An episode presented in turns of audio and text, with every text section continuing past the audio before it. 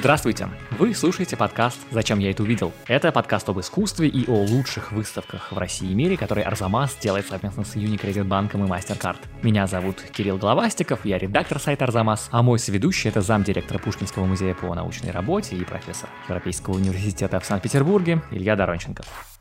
Феврале начнется новый, третий сезон нашего подкаста. Мы постараемся, чтобы он был таким же интересным и четким, несмотря на закрытые границы и ограничения в работе музеев. А пока мы с вами ждем начала нового сезона, оглянемся назад на прошедший год. Мы собрали для вас внеочередной выпуск, который будет состоять из фрагментов наших бесед, не поместившихся в предыдущие подкасты. Да, изначально наши с Ильей Доронченковым разговоры длиннее, чем то, что вы в итоге слышите. Что-то из того, что мы обсуждаем, не помещается в подкаст по соображениям хронометража или потому что уводит в сторону от главной темы. Но при этом некоторые из таких отступлений, как нам кажется, все равно заслуживают внимания наших преданных слушателей и любителей искусства. В этом выпуске мы обсуждаем готическую архитектуру, Почему сюрреализм во главе с Дали стал попсовым стилем? Загадки биографии Яна Ванейка и его таинственного брата, связь между японскими мечами и японскими горшками, а также узнаем, был ли Михаил Врубель хорошим художником-монументалистом или все-таки не очень хорошим. Целиком этот выпуск доступен в приложении «Радио Арзамас» для его подписчиков. Если вы хотите поддержать нас в нашей работе, нет лучше способа это сделать, чем подписаться на «Радио Арзамас». А если вы еще раздумываете, то у меня есть промокод на скидку на радио – «Готика». Этот промокод надо ввести на сайте arzamas.academy slash promo. А сейчас вы услышите только один аутейк, но очень необычный. Хотя бы потому, что это не отрывок из подкаста. Сейчас все объясню. Надеюсь, что вы знаете, что на Арзамасе осенью вышел большой курс про романтизм как явление в культуре, истории и жизни людей. Я редактировал этот курс, а потому и попросил Илью Доронченкова прочесть для него лекцию про романтизм в искусстве. Лекция вышла очень интересная, но и большая, и в нее не уместился объемный и очень интригующий кусок. Интригующий потому, что я впервые, кажется, услышал, как Илья Доронченков рассуждает не о живописи или графике, а об архитектуре. Итак, существовала ли архитектура романтизма? И если да, то почему этой архитектурой стала готика? Слушаем фрагмент из лекции. Прекрасным примером истории как того мира, который мы можем вернуть магии искусства, волей художника, потребностью нации, является судьба готики в конце XVIII – начале XIX века. Само название этого стиля, как мы знаем, говорит о его варварском происхождении. Для поколений зодчих готические соборы, готические стрельчатые арки, асимметричные фасады, смешные фигуры, горгуйли – представляли собой воплощение дурного вкуса. Как, собственно, для Гёте, который, учась в Страсбурге, впервые столкнулся с колоссальным готическим собором. Его статья о немецком зодчестве, написанная в 1772 году, но опубликованная в 1824, содержит первые примеры переоценки готики и того, что мне чрезвычайно важно в готическом, как его понимало поколение романтиков. Готическое для этого времени – это нечто иррациональное, органически природное, христианское и национальное. Вот это сочетание взаимосвязанных качеств, оно приводит к чрезвычайно интересному эффекту. Только к переоценке стиля прошлого, а романтизм, в общем, и связан с переоценкой искусства прошлого, но и к тому, что через готику, через историю, через прошлое начинают формулироваться современные смыслы. Так вот, Гёте, описывая свое восхищение собором, начинает применять биологические метафоры. На пути к собору мне было страшно, как перед встречей с уродливым щетинистым чудовищем. И одновременно он говорит об иррациональности этой архитектуры, по крайней мере, об ощущении рациональности. Каким же неожиданным чувством поразил меня его вид, когда я к нему приблизился. Большое, цельное впечатление заполнило мою душу. Он состоял из тысячи отдельных гармонически спаянных частей, а потому было возможно им наслаждаться и упиваться, но отнюдь не осознавать и не объяснять. Этот процесс переоценки готики шел в самых разных странах почти параллельно. В 1764 году в Лондоне и с печатью вышел бестселлер, породивший огромную традицию черного фантастического романа «Замок Атранта готическая история, написанная знатоком средневековой английской культуры сэром Горацием Уолполом. Он, собственно, является родоначальником этого неумирающего и сейчас жанра. Но сэр Гораций нужен нам сейчас здесь вот почему. В своих анекдотах о живописи в Англии, вышедших за два года до фантастического романа, он пишет следующее. Нужно иметь вкус, чтобы быть восприимчивым к красотам греческой архитектуры.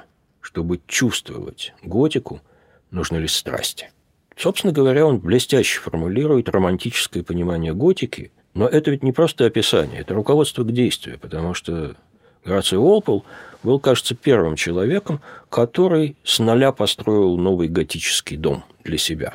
Это его поместье Стробери Хилл в Твикенхеме под Лондоном, которое сейчас доступно для посещения, и которое для современного человека, конечно, является очень странным и комическим зданием, потому что то, что мы знаем о логике готической архитектуры, совершенно не проявляется э, в этой конструкции. Но сэр Гораций, пользуясь своими средствами, своими знаниями, на самом деле поступил почти как бородачи в мастерской Давида, потому что он эстетизировал свою жизнь. Он физически переселил себя в средние века, в которых он и его пока еще не очень многочисленные единомышленники видели золотой век Англии. Если мы обратимся к тому, что писали о готическом искусстве мыслители начала XIX века, то мы увидим, что готика для них была, конечно, средством реидентификации европейских наций после революции и во время наполеонских войн.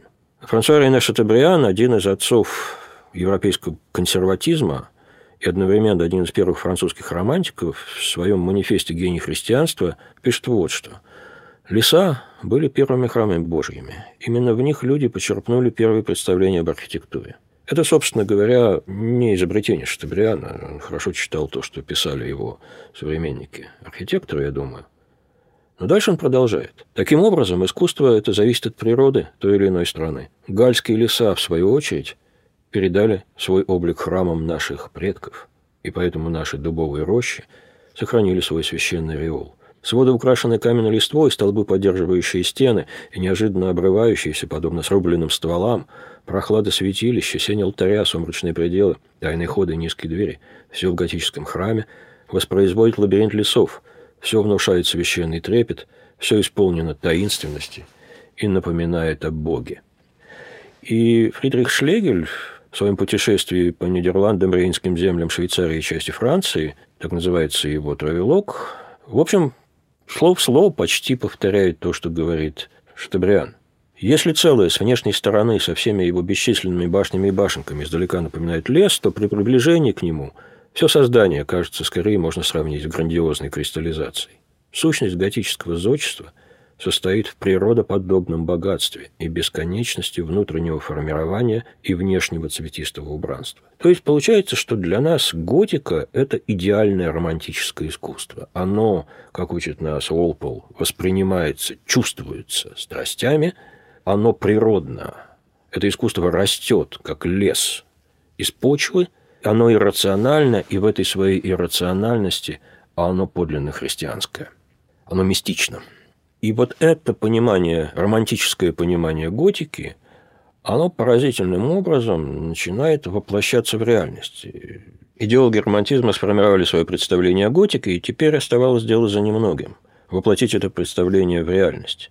И здесь э, нельзя не задаться вопросом, на который у искусствознания, насколько я понимаю, нет единого ответа, а существовала ли романтическая архитектура? Потому что архитектура – искусство очень материалистическое, оно плохо мирится с безудержной фантазией, по крайней мере, в те эпохи, которые еще не могли себе позволить современные технологии. И, видимо, судьба готики в XIX веке позволяет нам все-таки сказать, что да, романтическая архитектура была. Это была архитектура, прежде всего, реконструкции старых стилей. Стилей, которые помогали европейским нациям – решить очень важную и, собственно, романтизмом поставленную проблему. А кто мы такие? Чем мы отличаемся? Это проблема идентичности.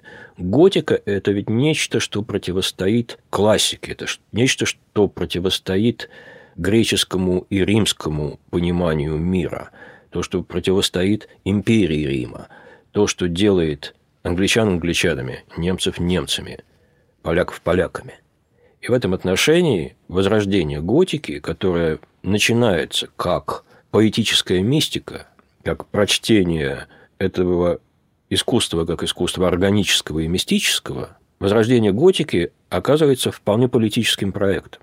В 1814 году немецкий романтик и националист Йозеф Геррес призвал к достройке Кёльнского собора. Надо сказать, что тот собор, который видит любой человек, приезжающий в Кёльн, стоящий у вокзала и потрясающий до сих пор своими масштабами, человек начала XIX века видел совсем другим.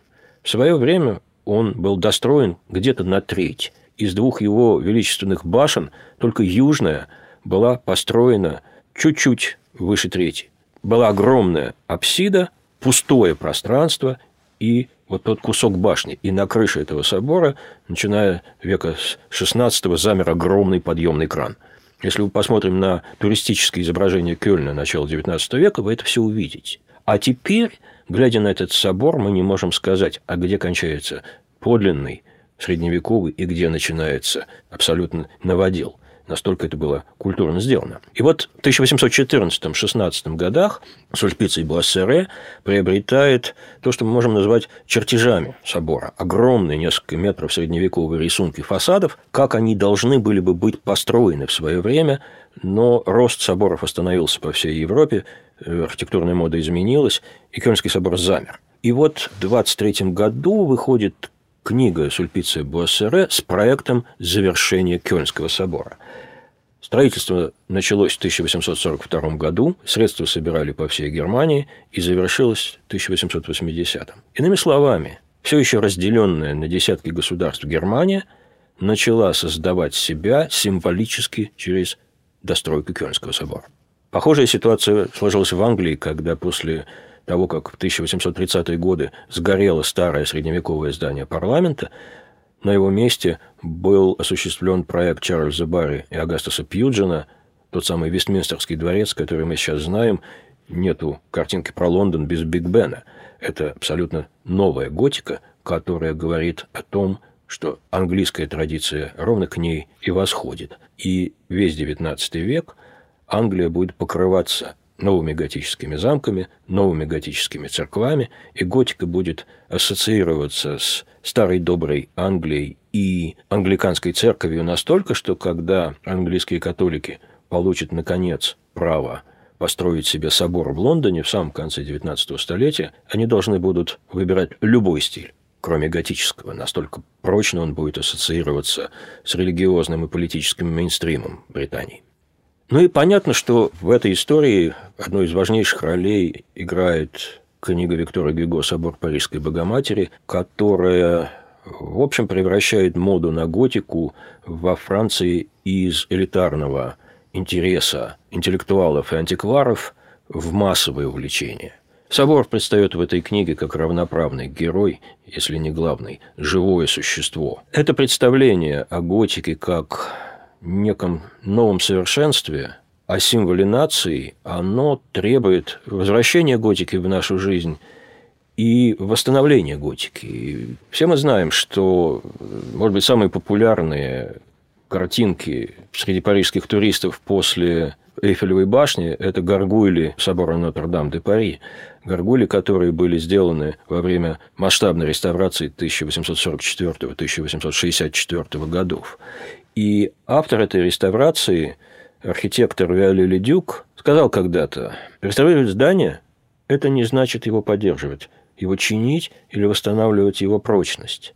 Это значит восстанавливать его в законченном виде, который, возможно, никогда реально не существовал. Собственно, если нам нужен манифест романтического понимания прошлого и возвращения этого прошлого в нашу жизнь, вот он – Пример готики мне важен вот почему. Мне представляется, что одна из важнейших тенденций романтизма начала XIX века – это стремление реконструировать искусство прошлого в его целостности, в его совершенстве и таким образом исправить то неполноценное состояние общества и искусства, которое очень болезненно переживается романтиками. Это ретроспективный взгляд. Вот такой вот рассказ о готике в контексте романтической культуры. Целиком лекцию Ильи Доронченкова можно найти в курсе «Что такое романтизм и как он изменил мир», который есть и на сайте, и в приложении Радио Арзамас. Лекция называется «Возвышенное, примитивное и рациональное. Где в искусстве искать романтизм». Ну а целиком бонусный выпуск с разговорами о Дали, Врубеле, Ванейке и Тоэтоме Хидеоси можно послушать в приложении Радио Арзамас. Промокод для радио – ГОТИКА. Он будет доступен для 300 первых подписавшихся и даст скидку в 20%, даже чуть больше. Ввести его можно на сайте arzamas.academy promo. А я на этом прощаюсь с вами. Спасибо вам большое, что слушаете нас. Спасибо, если сейчас подпишетесь на Радио Арзамас. Шлите свои вопросы об искусстве на адрес Арзамас, Салака, Арзамас Академи с темой вопрос подкаст «Зачем я это увидел?» И ждите новый, не бонусный выпуск подкаста в феврале. Мы благодарим выпускающего редактора Дмитрия Перевозчикова, расшифровщика Кирилла Гликмана, звукорежиссера Станислава Миловидова, музыканта Сергея Бурухина, фактчекера Михаила Трунина. Подкаст создан для держателей карт Unicredit банка World Elite Mastercard, а у Unicredit Bank генеральная лицензия номер 1 ЦБРФ банке. Полная информация о банке на unicreditbank.ru 16+.